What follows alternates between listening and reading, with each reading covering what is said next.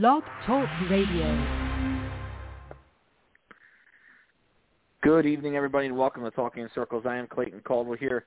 We're going to discuss the with Spencer Cowan and Philip Matthew. We're going to discuss the uh, quick Fold of Honors QuikTrip 500 from the Atlanta Motor Speedway. We'll also discuss the Xfinity Truck Series events, some controversy in Xfinity. I was very vocal on Twitter this week.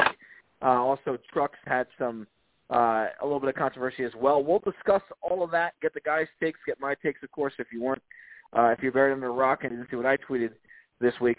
Um, we'll also take your phone calls, 917-889-8280. If that's what you want to talk about, anything you want to talk about uh, tonight on Talking Circles, we'll take your phone calls. But let's get it going to the Folds of Honors QuikTrip 500 from Atlanta Motor Speedway. Your winner was Ryan Blaney in the BodyArmor Ford for Team Penske. Uh, a very, very shocking win considering that Kyle Larson won both stages, led 269 of the race's 325 laps, and was really the dominant car of the day. But the last 20, 25 laps, Larson couldn't get past the lap car of Joey Logano or the pending lap car, the last car in the lead lap of Joey Logano. And uh, it seemed to impede his progress. It seemed like the five just went away a little bit.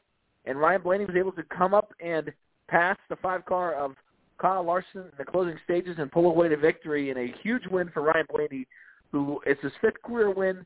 His previous four wins prior to this one were two at Talladega, one at the road course, of course, the Roval at Charlotte, if you remember that, and of course the Pocono win, his first career win with the Wood Brothers Racing Team a few years back. Um, but it's his first mile and a half victory of his career, and uh, it was one that was not given to him, and I don't mean any race is really given to a driver, but one that he had to really earn. He chased the best car of the day, the dominant car of the day down, and was able to pass him. He didn't use track position, had a fast car all day, and you know, think about his season this year, and just everything that's gone on with that team. Uh, and I'll start with Philip on this one. Just the fact that Blaney got off to such a, sh- a shady start this year. They weren't great. They were awful at Homestead speed-wise. For him to come out and get the win today and pass uh, Kyle Larson the way he did it, I thought was a, an extremely impressive win. And for Blaney, hopefully it's a sign of things to come. We've been kind of critical on him on the show about him a little bit with the fact that he's just been a little bit disappointing in that 12 car. I think a lot of people expected him to win a lot of races, and that 12 car has yet to do it. But today was a very, very impressive win, and I think it could be a statement win for that 12 team. What was your thoughts, uh, Philip, when you saw Ryan Blaney chase down um, Kyle Larson at the end there? I mean, I was shocked, honestly, because you don't expect that sort of thing out of Blaney in general, Clayton. Uh, like we've talked about on the show, uh, Spencer's boy, Young Money, was the dominant figure. He's been the dominant car more or less for most of the races this year. Um, it's a track that fits his style, and him and Cliff Daniels have definitely meshed quickly together as a crew chief driver combination. I guess the things that uh, uh, Kyle Larson needs from a race car, Cliff Daniels is able to give him better than what Jimmie Johnson needed from a race car, but it is what it is. He's a guy that's going to be there um, this time when we're talking about everything in November.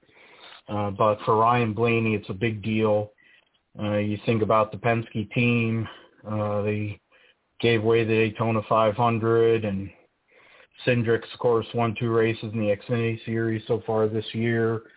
Um, and in general, you know, points wise, the two and the 22 have been up there, even though they may not be theoretically competing for wins. I mean, last week was a good example of both the two and the 22 being up there at Phoenix, even though Truex ended up with the win. But for uh, Blaney to finally get a finish in this spot at a racetrack 20 years ago, his father I had a chance to go and get a win there at Atlanta for Bill Davis Racing, and uh, they left the wheel loose there in a BP Dodge number 93. And uh, 20 years later, his son goes out there at Atlanta and kind of steals one uh, off of Kyle Larson. So um, I'm sure if you're a fan of the five or a fan of Kyle Larson, it stings, and I'm sure Spencer will give us that take, but – for Ryan Blaney. Uh, it's a big deal for him. there were other cars or drivers that were able to go and do something there that um, you know was a big deal for them as well. Uh, you know, the likes of Alex Bowman, who's kind of struggled this year, and uh, you know, like Dillon, Chris Buescher, uh, you know, like the, I mean, Harvick was a non-factor, which is shocking, but you know, when you look at this race, it was basically Kyle Larson and everybody else, but you know, you had Hamlin and Blaney were the only three drivers that actually led um, double-digit laps. There was only what six leaders in this race. It wasn't. It was a pretty straightforward race uh, in a sense. Uh, the five and the twelve were two of the three best cars. Really, the 18 was there as well. Uh, but for Ryan Blaney to go and get this race win is a big deal for him as it stands in regards to his standing not only at Penske Racing but in general towards his points championship and possibly going and joining his teammates as a champion in the Cup Series. It doesn't mean that he's a championship favorite, but uh, getting this victory is good, a solid day for him and that organization in general as we move towards some of the other oddball races that we're going to be having here in the next few weeks.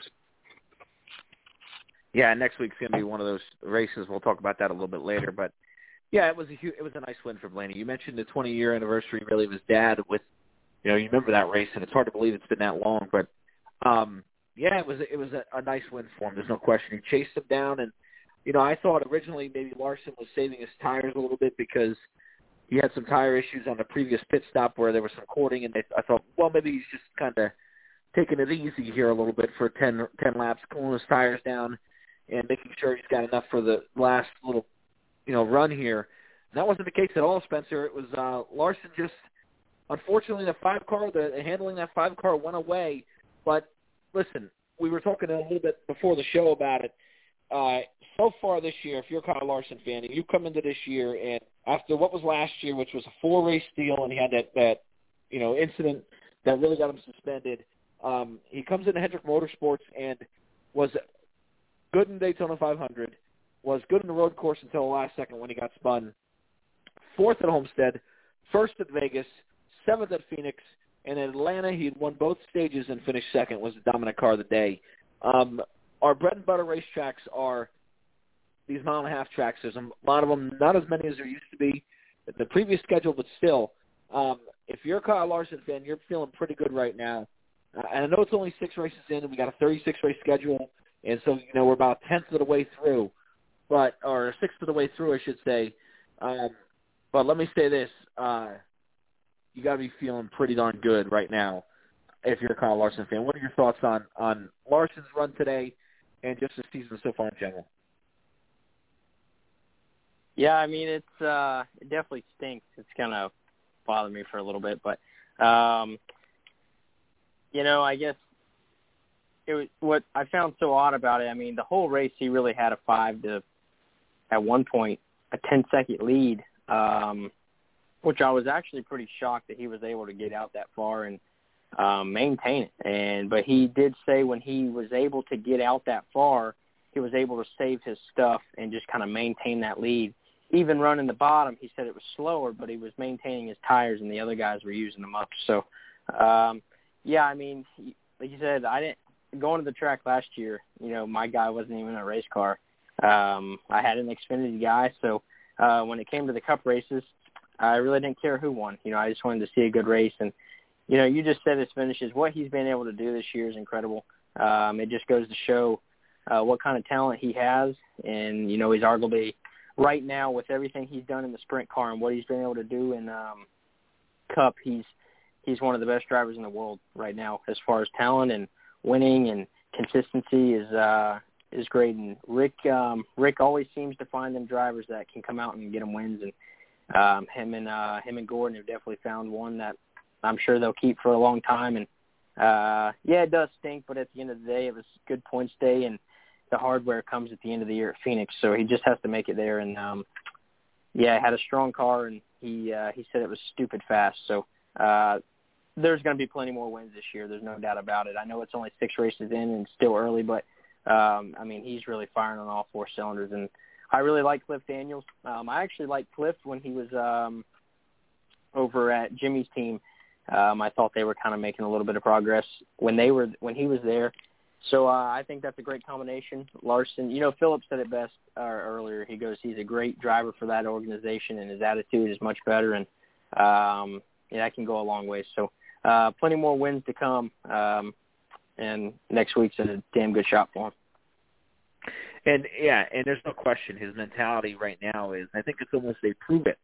You know, there's a lot said about him you know, well, he wasn't really that good in NASCAR. Does he even want to come back to NASCAR? Why would he want to come back to NASCAR? And I said it, you know, when he got suspended.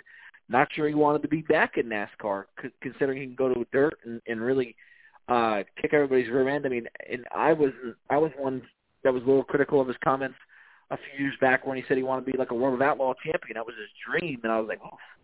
But his focus is 100% right now. This team is clicking on all cylinders, and uh, it's it's going to be impressive to see what this team can do. But if you go through the rest of the top five, a couple of guys who really needed a good run. Alex Bowman was one, and, and um, finishing in third today, and, and he wasn't you know lighting the world on fire, but that 48 team, and it just seemed like for whatever reason, you know, the nine's showing some promise this year. He's a defending champion.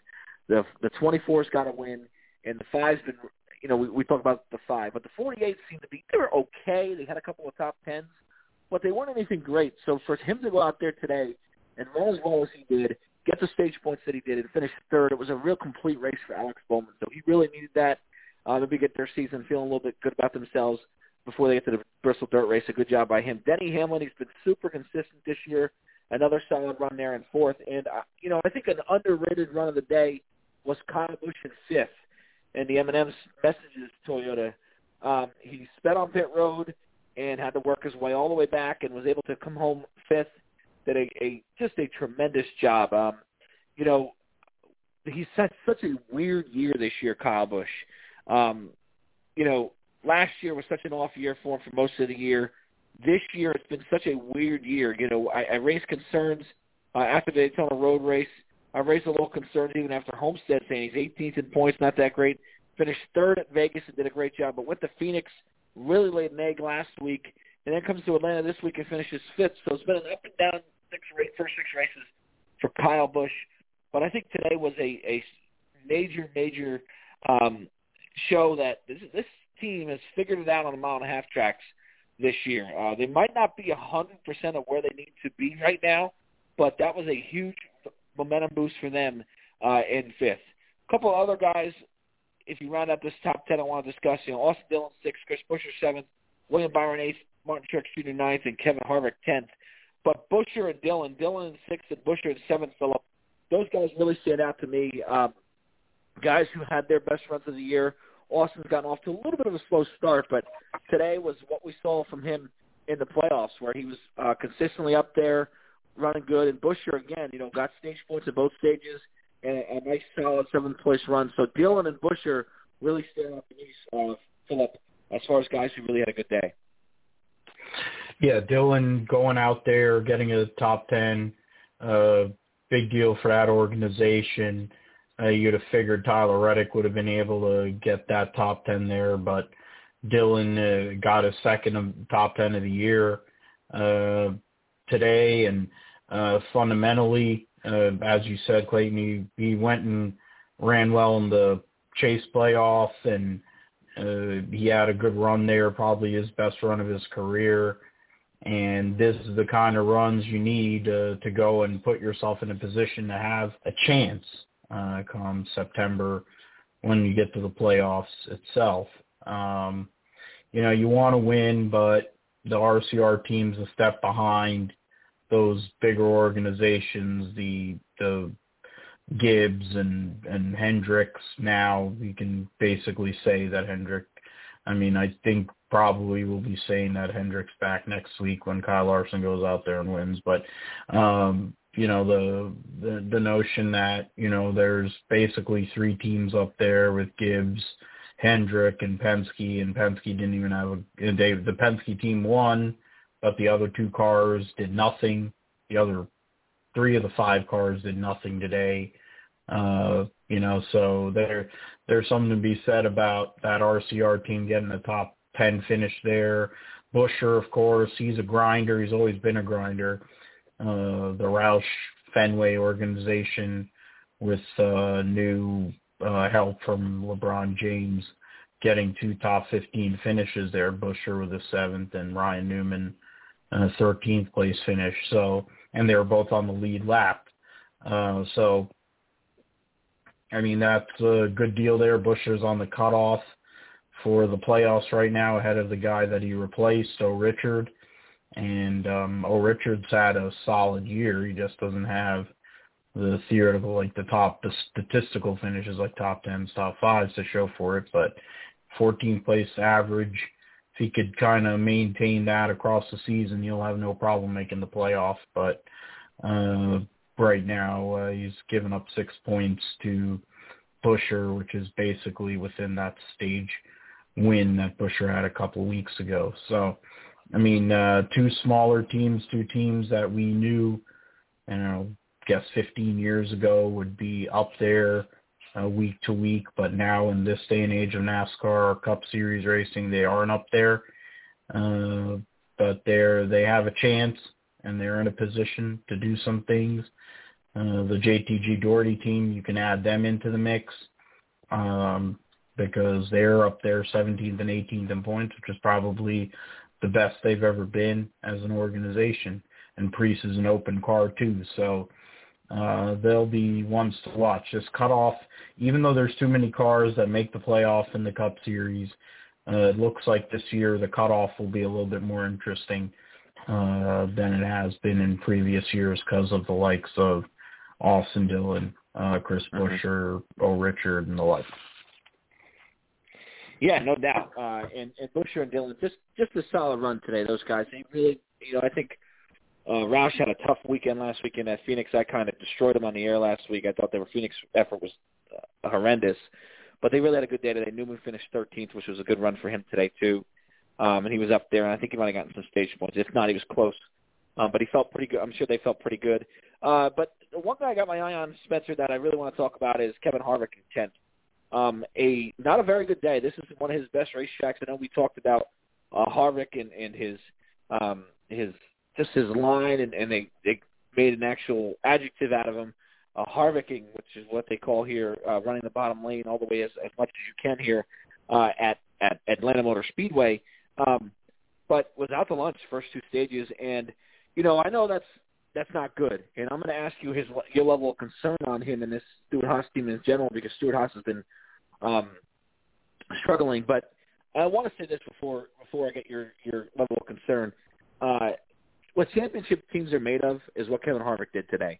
And I know you're going to sit there and you're going to go tenth. Come on, that's Kevin. Kevin Harvick's way better than that, and that team's usually right way better than that, for sure. But they were a 25th place car at one point in this race. Said this was the worst race car I've ever had at, at Atlanta Motor Speedway, and they came home and finished tenth. And that last run, that four car was turning some pretty good lap times.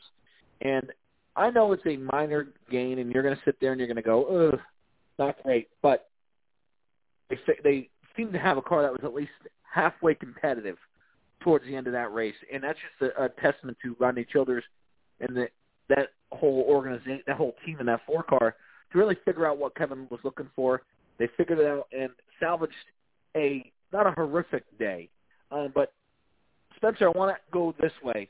Um, Harvick finished tenth today, and you know Stewart-Haas in general. Cole Custer, 18th. Aric Almirola, 20th. Chase Briscoe 23rd. You look at the point standings, and right now Harvick sixth, which isn't bad, but his teammates Custer 22nd, uh, Almirola 26th, and Briscoe 27th. What's your level of concern with the Stewart-Haas team and Kevin Harvick in general right now? Are you that concerned? Should you be putting the panic button, or do you think there's still some time left to go in the year to figure this out? Uh, because it's just been a rough year, rough start to this year for Stewart-Haas if I was Tony Stewart and Gene Haas and all the high up executives there in the office, I wouldn't be worried for the four team, but I'd be worried about my other three cars making the playoffs. Listen, I feel like I was just sitting in the stands for the Daytona 500 and Speed Weeks, and here we are, week six. Um, we're already over a month into the season, Uh, and you know, you start getting around race ten, race twelve. Um, you know, then then the you know the regular season about halfway over, and you're still finding yourself 25th, 26th in points. Um, you know, your your chances of making the playoffs are very, very, very, very, very slim. So, um, unless you get a win, then you're automatically locked in. You just have to be above 30th in points. So, um, for Kevin Harvick, I mean, you look at it, and like you said, 10th is, you know, if that's not horrible, it's a top 10. But I mean, we're talking about Kevin Harvick, a champion, 50 something wins. I don't know the exact number. Um, just a Hall of Fame driver, hell of a crew chief, Hall of Fame crew chief on top of the pit box. Um, tenth is not good for that team because they are Stewart Haas. They are it is Kevin Harvick. It is Rodney Childers. Um, but as far as being worried, no. Um, but he did come over the radio today and say said I'm retiring after this race, and you guys can put Riley Herbst in this thing so he can deal with this piece of junk the rest of the year. So he was not happy at, at all um, throughout the race, and I mean that does give that just goes to show you how good Rodney is um, to really get that car out of the funk it was in and um, come out and get a somewhat of a solid points day. Um, stage points weren't an option um, for them, but to come back and get finishing points, um, you know, that's not a waste of a. It's not a waste of a race. Um, a top ten to me. So uh, 25th, I wasted him last week in fantasy. I'm glad I put him in the garage. Um, but there were a lot of guys, big name and big teams that struggled today. Yeah, there were, and uh, you know the the biggest concern about Atlanta here was this is Harvick's one of his best racetracks. Um, but yeah, I, I think if you're Stewart Haas, you're you're hitting the panic button here a little bit because it's like, what's going on? You know, uh, it hasn't been a great start to the year, and Harvick's and that and Rodney Childers are such a, a talented duo that they've been able to salvage and still have a decent year. But the rest of the of the team, I mean, Almirola did nothing today. Custer was a top 20 car at best, maybe, and we just haven't seen Briscoe perform that well. I know he's in a rookie year, but uh, you would like to see some progress here from this 14 car in the next couple of weeks. He's going to a dirt race, which is a, a good thing for him. He's he's a, got a dirt background. He's a guy to keep an eye on next week. But um, a very good start to the year for that 14 car. Uh, moving forward, moving on with, with the rest of the results here, Matt DiBenedetto, he needed a good run this week, had, had it. Um, you know, he's starting to progress in the right direction, got off to such a horrid start to the year. But, you know, you look at 24th in the standings and you go, I mean, that's this 21 car. That's a Team Penske car. You got to do better than that for sure. But compared to where he was last week and two weeks ago, uh, it's starting to trend in the right direction for Matt DiBenedetto. There's no question about that. You would like to see that team start to finish these races a little bit better. They seem to have pretty good speed in the middle of these races to where they get some stage points, at least the last couple of weeks, and then they fall off and they don't get any points. Uh, they, you know, they don't, finish in the top ten. So if they can put it all together, and this is their third year together, so they need to start doing that um, for that 21 or second year together, I should say, for that 21 car. Um, so they need to start doing that and and really finding their way. Uh, but I spent, uh, Philip talked about this a little bit earlier, and this is the guy I really want to give a call out to. Six straight top 20 finishes to start the year, four consecutive top 15s for Ricky Stenhouse Jr. in that 47 car. He hasn't run in the top 10, doesn't have many stage points, but just consistent. You know, started 12th, finished 12th today. He runs. He's about 12th place car all year, and uh, you know, oh, even at Phoenix and the different type of racetracks he's gone to, he's done a pretty, he's done a very good job and he's he's got a dirt background as well. He's got a lot of dirt experience. I would kind of hang out at that at that dirt race in next week here at Bristol, but a, a solid job by Ricky Stenhouse Jr. to start the year. It really puts that team in an interesting scenario for the rest of the season. Uh, I mentioned Newman earlier. He had a good run, uh, needed it, and Chastain again, another guy who really needed it and had a good last part of that run where he needed a top 15, was able to get it. Um, just looking uh, you know, 10th through 15th or 10th through 20th, uh, Philip, when you look at that, you had Bubba Wallace 16th, uh, Suarez who had a really good car today, and then made a mistake on pit road where he sped and, it cost him a really good run, uh, but still salvaged a decent day in 17th. Custer 18th, McDowell 19th, Almirola 20th. Who really stood out to you? Um, I know Bubba gets a lot of attention because of who owns that race team, and uh, I just think there's some growing pains with that team. You know, they're they're still they show some flashes, but they haven't been great this year but it's early in the year still. It's only their sixth race ever in operations, and they still got some stuff to work out there in that 23 car. Um, but you know, again, he's put himself in a decent spot to where if he rolls off a couple of top 15 runs, he could be in the, play- the playoff conversation. But who really stands out to you 10th through 20th there, Philip? I think it's. Uh, I mean, there's three people. I mean, you mentioned Bubba uh, there, Clayton, but I mean, Suarez getting a getting a lead a lap, getting a stage point with a brand new organization and Trackhouse and Justin Marks and uh, Guy Ocho, um, you know, Pitbull and you know that whole deal, and having a you know first time ever where you had a Mexican driver, Nino Suarez, Mexican crew chief. Today, um, they had a great run going um, because Travis Mack got suspended because of the loose lug nuts. Uh, didn't get the finish they probably wanted or deserved in a sense, but they're up there. And I was going to go and, and reference Ross uh, because, uh, you know, Spencer's two guys here in the Cup Series. You know, the Larson had dominated the race, but Ross, and it's been a rough, you know, inconsistent kind of off start than that he want than what he wanted. Uh, he's gotten into with Kyle Busch, so that's fun, but really a top 15 run for that organization. I figure Kurt Busch would have been up there if he hadn't uh, been involved in that wreck uh, earlier in the race, but um, to go and salvage a top 15 there for Ross is a good deal. Um, a nice momentum builder. He's 20th in points. He's not completely out of it right now early in the season.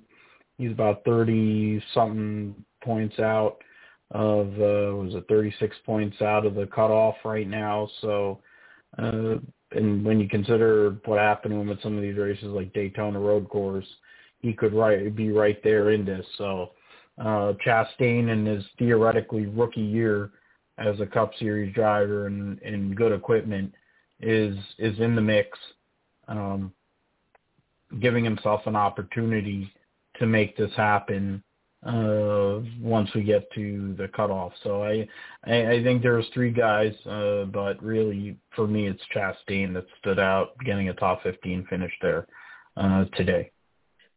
Yeah, yeah, I think Ross really needed that. And again, if you look at that and you say that's not a great run, and it, and it's not, but it just seems like uh, I have to go back and look at his finishes. It just seems like he's um, just been a little bit blah this year, and a lot of of the runs that the that 42 cars had. I mean, obviously seventh in Daytona, that's sort of its own animal, but he hadn't had a top 15 all year other than the Daytona 500. So to finish 14th was a step in the right direction for that team.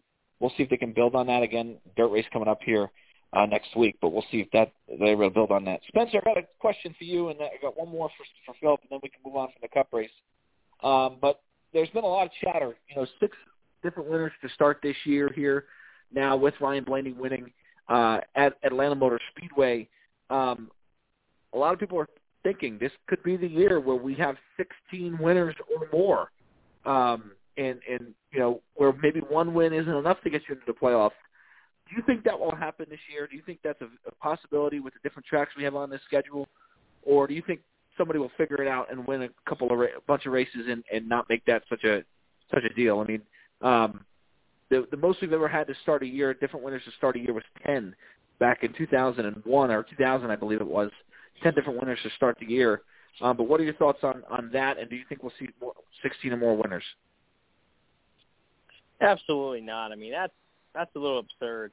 Um, you know, people are saying we're going to. A, we still have the the schedule didn't change. Um, you know, a whole a whole lot. Yeah, we're going to a few different road courses. That's fine and dandy.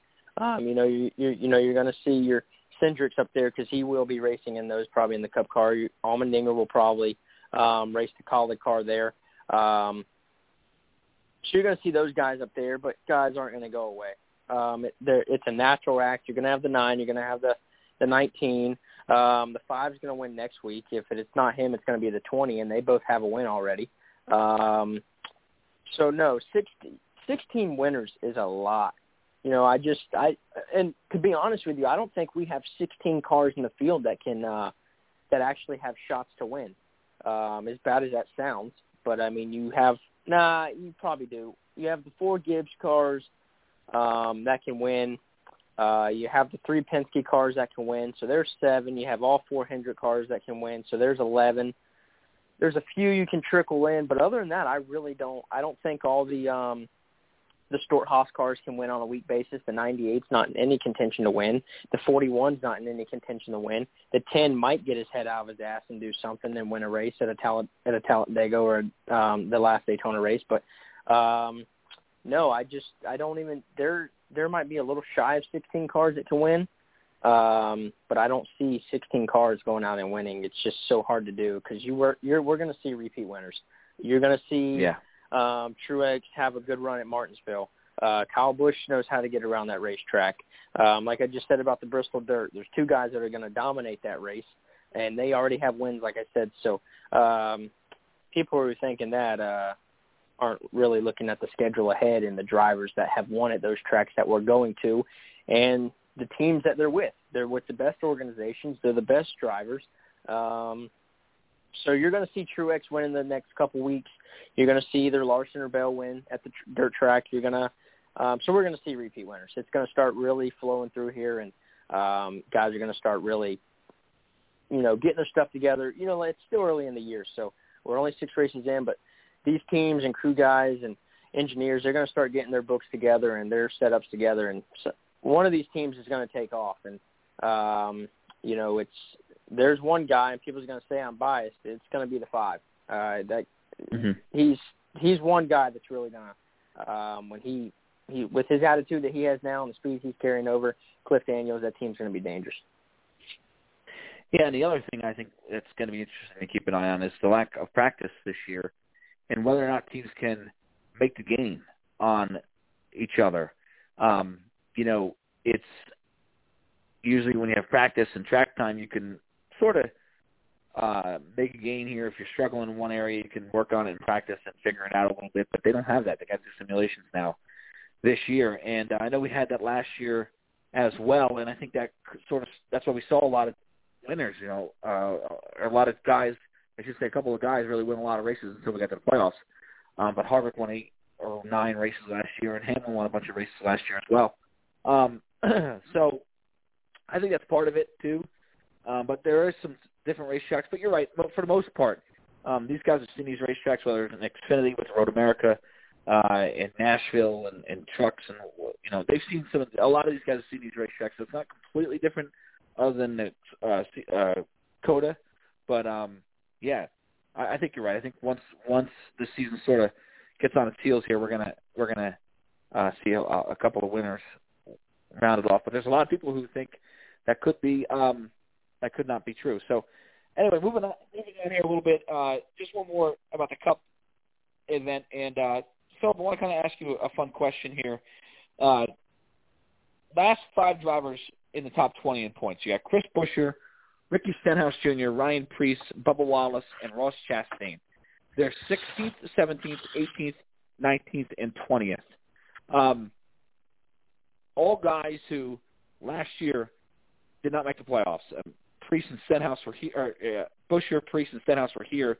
They didn't make it, and Bubba was here as well, but he was in a different car. And then Chastain, of course, was in Xfinity last year.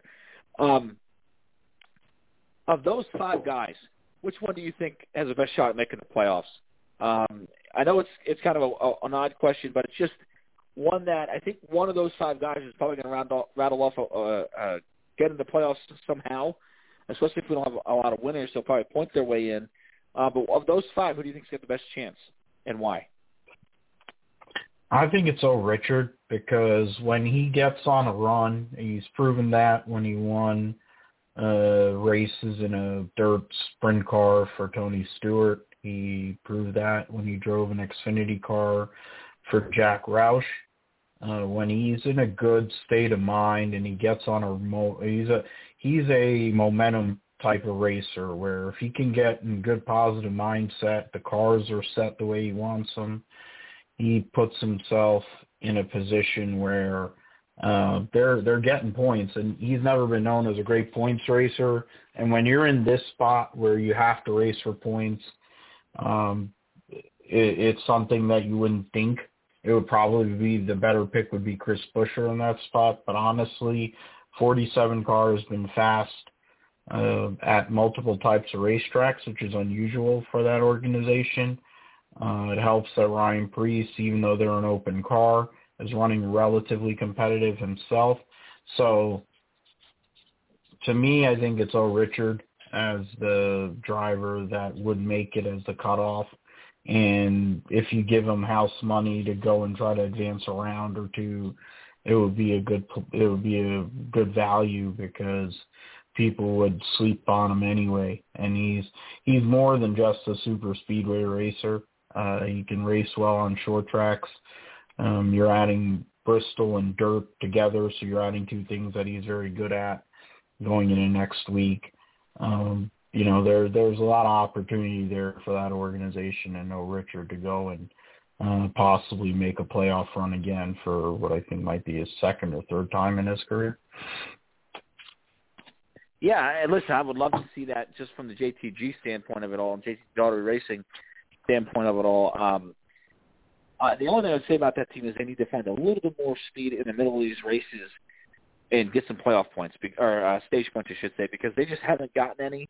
Um, I, I don't know exactly the number, but it just seems like they've gotten, um, you know, I don't, I don't think they've gotten any stage points to be honest. And Buescher has gotten a few. Uh, you know, he won his stage and he got a couple, a bunch today, and there was a couple other times he got some points. Uh, I'm, I hate to say it, you know, I love Preece. I love what he's done. I'm not so sold on that 37 team as far as a year-long speed. Hopefully they can find it and put it all together and be right there as well. Uh, I think Bubba's got a, an opportunity to um, make some stage points as well if he can if he can get up there. And Chastain, we've seen that 42 car at times run really good too, um, but that 47 is yet to prove themselves throughout a long year. And if he can get some, that, that's the thing where I think the 47 needs to improve is, is get some stage points if he wants to do that. But listen, they've gotten off to, and I, I've talked, uh, you know, talked about Stenhouse a lot uh, in recent weeks. I've been very impressed. I think Ricky's a type of guy who, if he could ever get a, a, good ride underneath him, he, he could be a guy that can win some races. Um, and, and I know he's kind of, you know, people look at him as overly aggressive, and he is. There's no question. Um, but he's done a very good job this year, and he should be commended for that. And don't count him out at that uh, dirt race to have a solid run as well. Uh, 917 889 8280. That's the number to call. We move on to the NASCAR Xfinity Series, and we do have to do some um, some recapping here. And uh, before we get to the main story, which is I know you guys want to, you're itching to talk about here, and I don't blame you. Um, but let's talk about. I'll do a quick recap, and then we can get into the Noah Gragson situation. But Justin Allgaier, solid win for him. Uh, you know, Junior Motorsports has gotten off to a little bit of a rough start this year. Uh, Allgaier included in that. Um, you know, it just seemed like they, they didn't have a ton of speed. They were, uh, you know, just had some bad luck. Wrecked at Daytona, wrecked at Homestead. He had some bad luck there. But 14th at Vegas, not terrible, but it seemed like it stopped the bleeding. And then 8th at Phoenix, and he won on at Atlanta, so did a great job there. And Allgaier locks himself into the playoffs there in the Xfinity Series. Uh, just a heck of a, of a run for him. Uh, in second place is Martin Truex Jr. That 54 car uh, with 103 laps was dominant car of the day. Had to go to the rear of the field. Uh, I think it was because of a speeding penalty. Worked his way up and finished second. Good job by him. Then Harrison Burton third. Gragson fourth, and A.J. Allmendinger fifth. And it was Riley Herbst who needed to have a good run. Finished sixth. Uh, Michael Annett seventh. Justin Haley eighth.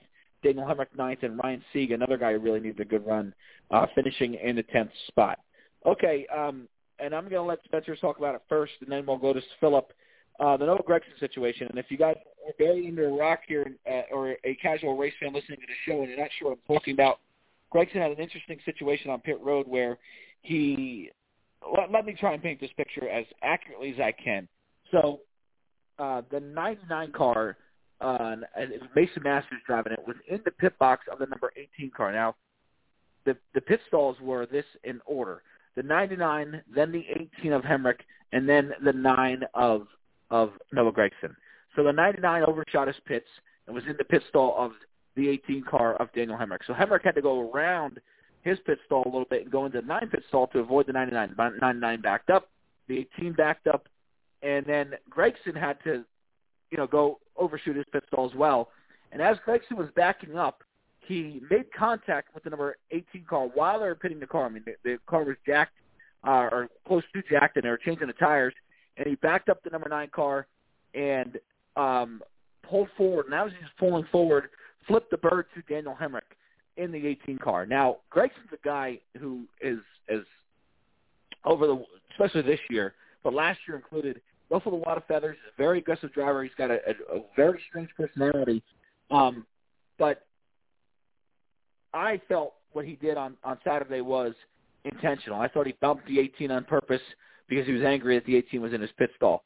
Um, how do you see it, Spencer? Do you think that was done intentionally? NASCAR came out today and said no penalty on that nine car, no penalty on Noah Gragson.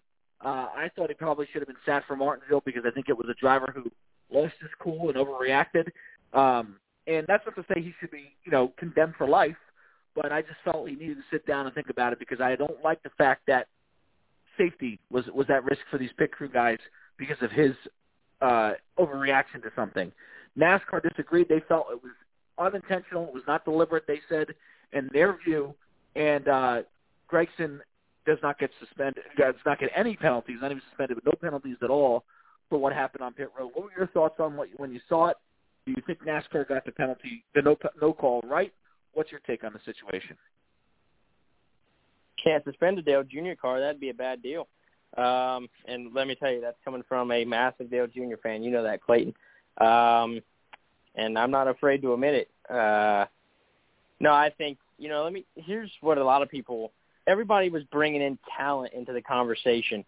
This has nothing to do with talent. I don't care if this was between Cody Ware, Garrett Smithley. The fact of the matter is, the guy who was changing the right front tire, if one one second later, running around the front of that car for Gragson to be a, you know what, and nail the front end of the 18, he could have easily crushed the dude's legs, paralyzed him. Then how would Noah Gragson feel?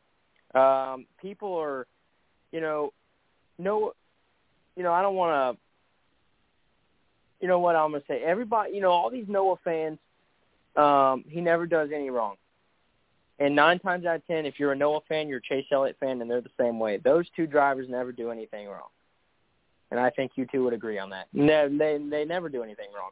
Um, I don't think there should have been any penal uh, any fines for the fighting, um, but I think he should have been parked. You know that that kid. I used to not mind Gragson. I actually I was watching his um like weekend vlog things that he would do on YouTube. I was like, okay, the kid's cool. Like I'll root for him if he's up front and doing good. I'd never buy a T-shirt and hat, but um, coming from a fan of Junior Motorsports, a fan of Dale Jr., I wish the worst luck for that nine team. Um, you know, I don't care if they blow an engine on lap two. I don't care if they blow a tire. Um, I don't want to see him get hurt, but um, I would like to see the worst luck for him. He needs a wake-up call. And I tell you what, he's going to swing on the wrong dude, and one dude's going to really hurt him. Um, Hemric got a punch on him. He's wrecked his teammate. He's wrecked Myatt Snider. He's had conflict with Harrison Burton. Let me tell you what, these guys are going to remember it, and come championship time, payback's going to be hell. And he better be lucky that Justin Allgaier has class, and he's his teammate for not paying him back. Um, you know, Dale Jr.'s had talks with him, had to sit him down with the organization. Um, you know, that is an image that Junior Motorsports is getting. You know, you have a driver that is his head is I don't know what his deal is. He just he's got an attitude problem. Um, you know, I give him props for not backing down and swinging, you know, and not being a little girl about it, but he's got some issues yeah. that he really needs to work on. It's a bad look for Junior Motorsports. Um, Dale Jr. and Kelley don't want that for their team. That's not how they are. Um, you know, and it, it's not. I mean, Johnny Morris is on the hood of that car. It's a bad look for everybody. I mean, it. You know, look, Larson got suspended for his actions because the team couldn't keep him because it's a bad look. This is a business. I don't care. This is a business. Um, you know, and the way he's acting, wrecking people, uh, wanting to fight, um, it's it's a bad look. And if I was on the hood of that race car, you know, people we're in 2021. People judge really bad, and people look at your people judge um, by your image. Um, and you know, if I was on the hood of that race car, I wouldn't. You know, people are like, "Why are you sponsoring him? He's, you know, he's a jerk. He does Mm-hmm. this, he does that." Now I look like a bad guy, and I'm spending millions of dollars to look like a bad guy to be on the hood of a race car. So it really does Mhm. affect more than just um, his um, his shots of getting wrecked, I guess.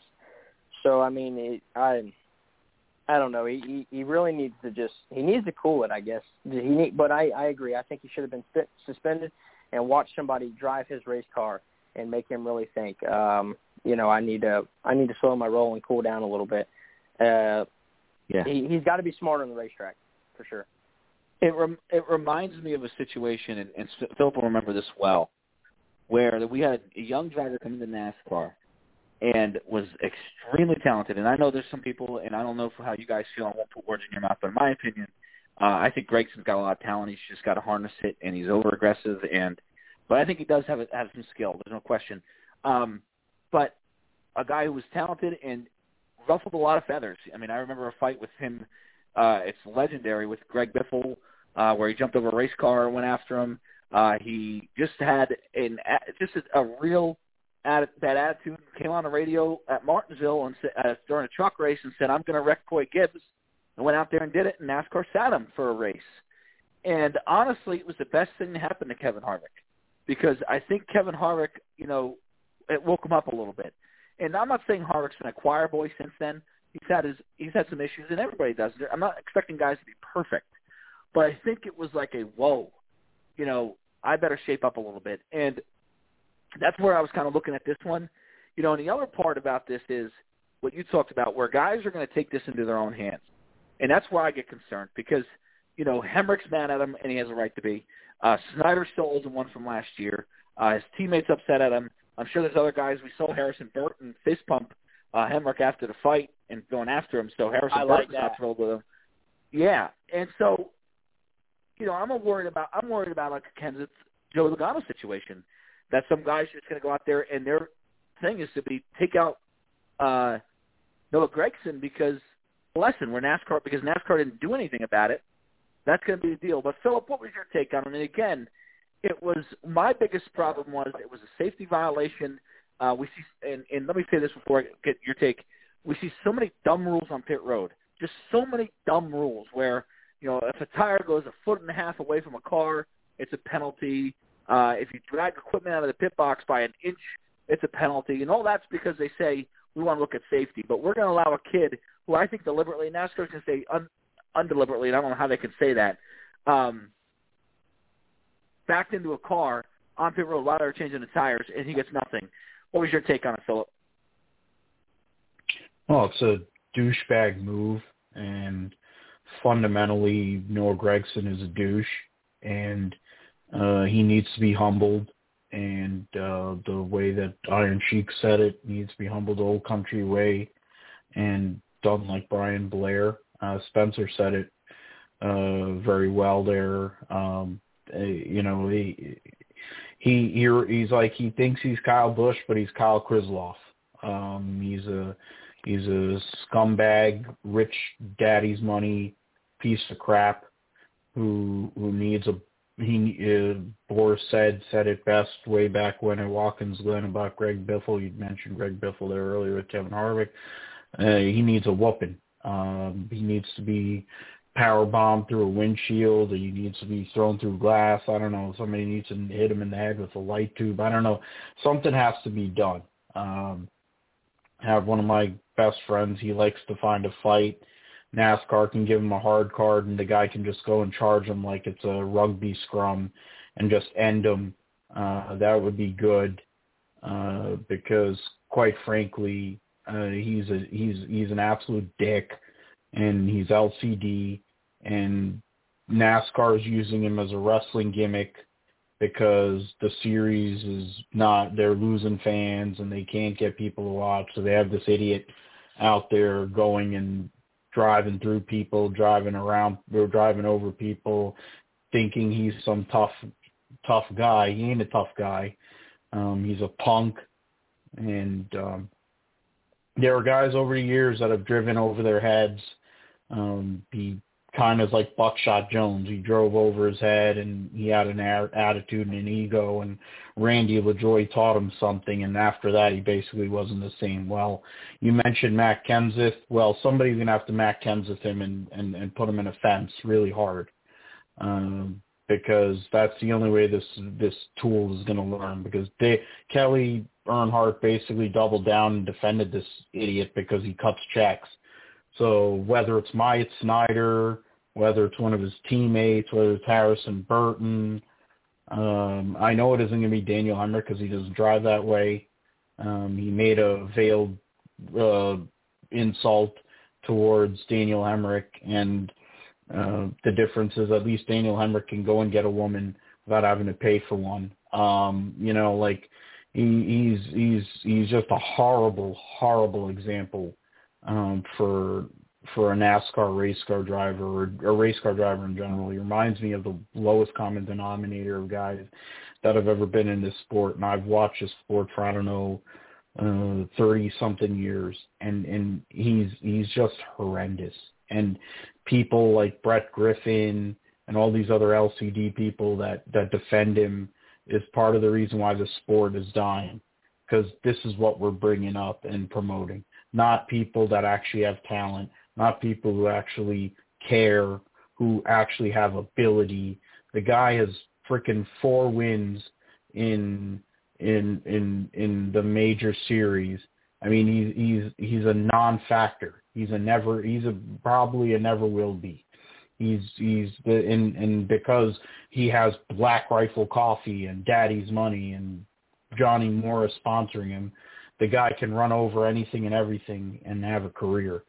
Uh, somebody has to send him into a fence, uh, firewall deep, a couple of times, and then if that doesn't work, just go and beat the crap out of him, and then maybe we'll see how tough that guy really is. Well, um, there's no question that uh, he is taking the villain character and running with it. There's no question. I, I think he likes that image. Uh, and, you know, there's going to be some people who despise you for that. And uh, there's no question. But, I, you know, if he wants to stay true to himself, that's I'm okay with that.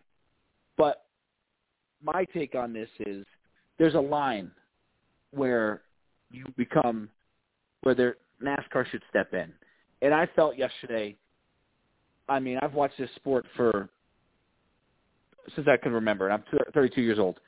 Um, and I'd never seen a guy back up and hit a car trying to get straight in his pit stop in, in his pit box ever, ever, never, ever. And you know these guys go 180 miles an hour and film into spaces that they can fit about two inches, and make it work but they can't back up at 15 miles an hour and not hit a car. I, I'm sorry, I just don't find that as a uh, as a logical excuse. And I'm and NASCAR, I felt made a terrible call today. Uh, I'm not sure if it was what Spencer touched on a little bit earlier, whether it was a junior motorsports deal, uh, whether it was a a deal that they like the villain, they don't want to take the the kid's character away, and I get that. I get that to an extent where they say, listen, not everybody needs, you know, every, not everybody should be vanilla here. Um, I totally get that, but again, there's a line that you cross, and I think last night he crossed it. And I don't care if you, you know, wreck 20 guys, uh, because I think you're gonna get payback for that. Um, I don't care what you do, but when you turn on the pit road, uh, whether it's before the race, after the race, or during the race, on the pit road with cars, and you use your car like that, I, I'm sorry, I just felt what he did was intentional, and he was angry at it, and you know, passion is one thing. To have passion that you get mad at some guy for you know basically ruining your race. I get that. It stunk that that he was in your pit stall. There's no question, but to deliberately do that and then flip the bird to I think to to say screw you was just mind-boggling to me that he got away with that. But uh, it is what it is, and I hope that we don't see a situation where, you know, somebody takes him out and they get a suspension for it, like we saw with Matt Kenseth, because NASCAR didn't step in. And that's my fear here, is that somebody's going to go out there and take matters into their own hands and say, you know what, NASCAR didn't do anything about it. NASCAR hasn't done anything about this guy. I'm going to do something about it, and go out there and do it. Uh, whether he runs them hard during during a race at Martinsville and, and cuts them off, they go, you know what, send this kid into the outside wall and then NASCAR's going to go, whoa, whoa, we didn't want that to happen. Well, maybe if you stepped in and nipped it in the butt first and said, we're to we're to work this out, maybe you wouldn't have that. But that's my fear here with this race, with this kid, um, is that I think he, uh, on to me, on what he done on Saturday was he just went a little bit above his head as far as safety was concerned, and um, I think personally, uh, I think pit road safety very, very seriously. We saw an incident today, even with uh, Anthony Alfredo, which was 100% mistake, um, but where he slid and almost hit uh, and hit a couple of pit guys, but uh, it, you know, no harm, no foul there because of the pit road speed. But that just shows you how dangerous it can get. So you got to be extra careful, and um, I don't think he was. So uh, moving on, guys, got a couple of other topics I want to get to about the uh, Truck Series event here, Fr8Auctions 200 at um, Atlanta Motor Speedway. Kyle Busch was your winner, Austin Hill second, John Hunter Nemechek third, Johnny Sauter fourth, Sheldon Creed in fifth.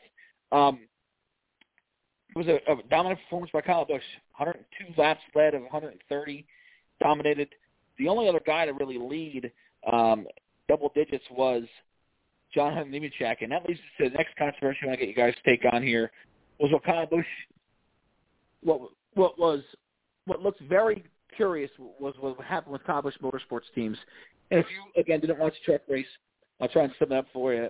Sum it up for you as best as I can here, where um, Busch was leading by a lot in both stages, in stage one and stage two, leading by a lot. And then about five, ten to go in the stage, all of a sudden John Hunter, who was running second, John Hunter checking a Kyle Busch Motorsports truck, was running second, and he started to pull away. He started to catch to catch Busch a little bit and catch Busch a little bit. And then all of a sudden he passed him like he was standing still, and John Hunter was able to get the playoff points and the stage points for that. Um, found it very curious that that happened. Um, I guess what I'm getting at is, guys, here, I don't think you can do about it if you're NASCAR, but what were your thoughts on that? Phil, Philip, go to you, then go to Spencer. Actually, I go to Spencer first, then I'll go to Philip. I apologize there. Uh, Spencer, I want to get your take on that first. Um, what was your take on what Kyle Busch allegedly did? First of all, do you think he did it? Do you think that was something that that 18 that that 51 truck did? Um, and do you like that? Do you not mind it? Do you think it's just sort of manipulating the system and uh, guy getting creative? What were your thoughts on it? I mean, he definitely did it. Um, do I care? No. Is it smart? Hell yeah, it's smart. I mean, because Kyle's not running for points. Um, at the end of the day, he wants one of his trucks to hoist the championship trophy at Phoenix. And that's what you have to do. You have to win stages and get the playoff points and get all the stage points you can. Kyle Busch getting them does absolutely nothing for the team.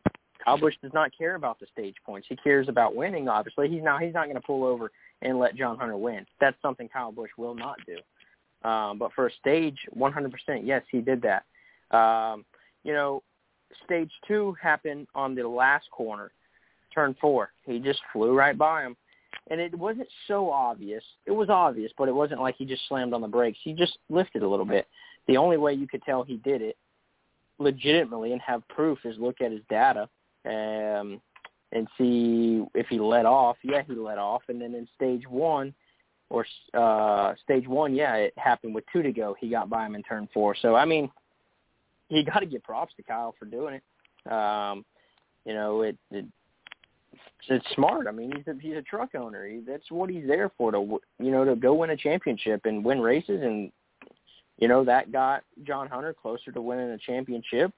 Um, I guess you can put it that way, with more playoff points. Um, put it this way, it helped him more into the playoffs. Um, those two points could are huge. They could be huge come into the year. So, yeah, he did it. Do I care? No. Is it manipulated in the system? Yeah. But at the end of the day, um, you can't really do anything about it. And um, you know, I said it last week. Um, John Hunter will be your champion, and you know he's still living up to that. You know, really running good um, you know, led laps. He's he's going to be the champion. I mean, he's just it's one of those things where he's he's good and he just needed that right ride. And he's with fast trucks, so um, smart business and decision by Kyle Busch, I guess. So, um, what can you do about it?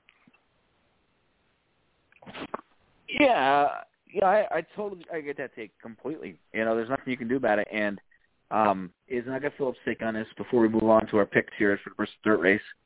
Uh, the only thing I would say is I don't want to hear Kyle Busch complaining about integrity of racing or people not going for it all or any of that. You know, after the last two weeks where it looked pretty much like he spun last the last truck race uh, on purpose, and then this week, you know, manipulating the the rules, the stages the way he did. Um, I don't want to hear Kyle complaining about people doing stuff like that or the integrity of racing or running hard 100%. You know, I don't want to hear that anymore from him. Uh, I don't think he should be penalized for it. He didn't do anything, you know, that I don't think deserves a penalty. But you know, he manipulated the rules a little bit and played into his favor, and that's fine if you want to do that. But then don't, you know, be a uh, hypocrite and say, you know, I run 100% of the time, 100, you know, I run as hard as I can, 100% of the time, and and you know, brr. and I don't know if he's ever going to say that, but if he does, just keep that in mind with what he did here this week. So, um, you know, that, that's my take on it. Uh, how about you, Philip? Is yours similar to Spencer? Do you think Kyle should get some kind of penalty? It's hard to prove. That's the thing. You, look at all kinds of data and stuff like that, but it's really hard to prove whether or not you know his his truck could have just been handling bad uh, at the end of each stage, and then all of a sudden they found it, you know, and were able to win by what uh, uh, four seconds at the end of that race over Austin Hill. Then they found it uh, after you know struggling in the first two stages. It's possible I guess, but I don't think it's highly, very, very highly likely. Um, what was your take on the Busch situation in the Truck Series? I mean, he he went and did what they used to do when they I mean, you and I, Clayton, could remember when they used to give points for leading a lap and leading the most laps and the whole bit. Uh Kyle Busch went and played the team game knowing full well he had the best vehicle in the whole entire racetrack by far, and it's proven based on the number of laps he led that he had the best truck anyway. And he's like, well, I'll go and uh, help my full season driver get two playoff points and tie uh, tie Ben Rhodes for playoff points right now in, in the season, and that's exactly what he did. And he ended up going and, and winning the race anyway. So it, it's it's what you said, Clayton, about he better not whine about people not running hard the whole way out and some of these things, this manipulation of results, kind of like Formula One manipulating finishes at the end like Ferrari used to do. Um, you know, the Kyle Busch got his win, got a 60th win of his Truck Series career. Uh, his driver got two stage wins and two points that might make a difference once they get to Phoenix or before they get to Phoenix uh, in November. I mean, it's whatever. It was a nothing race. Um, that's why that was the biggest story that comes out of it. Really, um, it's not shocking. It's uh, it's good.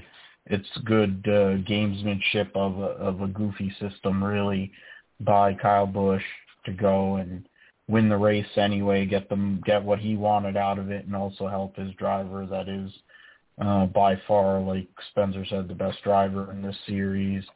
Um, not just because of experience, but what they have going on over there with the crew chief and the equipment. Um, it's going to be hard to beat that uh, 14 uh, come Phoenix here in November. Yeah, um, I agree with that wholeheartedly. And I agree with everything you said. And, and again, you know, um, it, it's kind of a wonky system. You know, a lot of people hate stages f- basically for that reason. You know, um, and even you know, you could argue today, for example, for the truck for the Cup race, and it, let's say that race didn't have stages today for the Cup race. I mean, Larson could have lapped up to you know seventh if he wanted, if he could have today because of how it used to be run.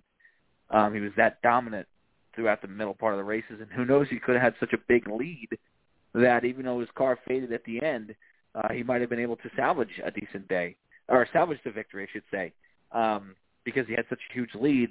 If if before we had stages, so stages have complete, completely changed the game, and I don't mean to get completely off course, but um, yeah, there's not much you can do about it. But again, I don't want to hear Kyle if somebody does this to hurt him or you know hurt his team sit there and say, "Oh, ridiculous," because you know you when you do that kind of stuff, you open up yourself things, and you know if you want to be bigger than than that and and not do that kind of stuff, um, okay, and, and say I would never do that. That's fine, but then if you do that kind of stuff, don't sit there and say I would never do that because you know now you're being a hypocrite. So, um, you know, I love I like Kyle. You know, I have no problems with him, and I don't think he should be penalized or anything for that. But you know, just don't sit there and act like uh, you know you're, you're a purist racer anymore because um, I think what you did proves that you weren't. Anyway, moving on, guys, to our picks at Atlanta Motor Speedway and, and our recap for our picks at Atlanta Motor Speedway. Uh, Philip picked Brad Keselowski as dark horse as Tyler Reddick. Both of those guys had some tough days today. Uh, Brad, 28th, uh, got some damage early and was never really able to recover. Reddick is same deal, hit the wall about 15 laps in, finished 26th. I had Kyle Larson, he finished second, and Cole Custer, 18th is my dark horse. That gets me six points. And Spencer had Kevin Harvick, who finished 10th, and Aric Almirola, who finished 20th. That gets him five points. So I gained one point on Spencer, and Philip still remains uh, 16 at 16 points, breathing in the in the basement, breathing up the rear with Clayton with 30 and Spencer with 40 points going to the, the Bristol Dirt Race. Uh, Philip, you get first pick and first dark horse pick again. Our, our, if you're not familiar with our uh, picking system here, uh, pick is usually the guy we will. Uh, in the playoffs, and our dark horse is somebody who is outside the playoffs. So, uh, who's your pick to win, Philip? And then give me your dark horse. Oh, this is easy. I'm gonna go and beat Spencer to it. I'm gonna take Kyle Larson to win, and I'm gonna take uh, Chase Briscoe as my dark horse. Um, that's that's I I mean, it might be the kiss of death. I don't know because I gave everything up during the 500, and I'm gonna need a reset, and there probably won't be a reset because you're gonna run this the whole way. So I'm just gonna go and and fly balls to the wall the rest of the season. So, uh, Young Money is my pick and uh, my dark horse is uh, Chase Briscoe because he knows how to race dirt. Both of y'all on bad terms with me. Yeah, that's a that's a good pick. Uh, both of those picks are really good. I like. I'm gonna very curious to see what Briscoe does here. Uh, I'm gonna I'm going next just because I'm second in this and uh, ten points back of Spencer. So I'm gonna go with uh, Christopher Bell as my pick for this dirt race. He's a great dirt racer, and then I'm gonna go Ricky Stenhouse Jr. He's 17th right now in points. As I mentioned earlier, he's uh, he's got some dirt racing background as well, so he is my dark horse right now uh, as the season as as we get ready to go to the Bristol Dirt Race. Um, Spencer Cowan, who do you got?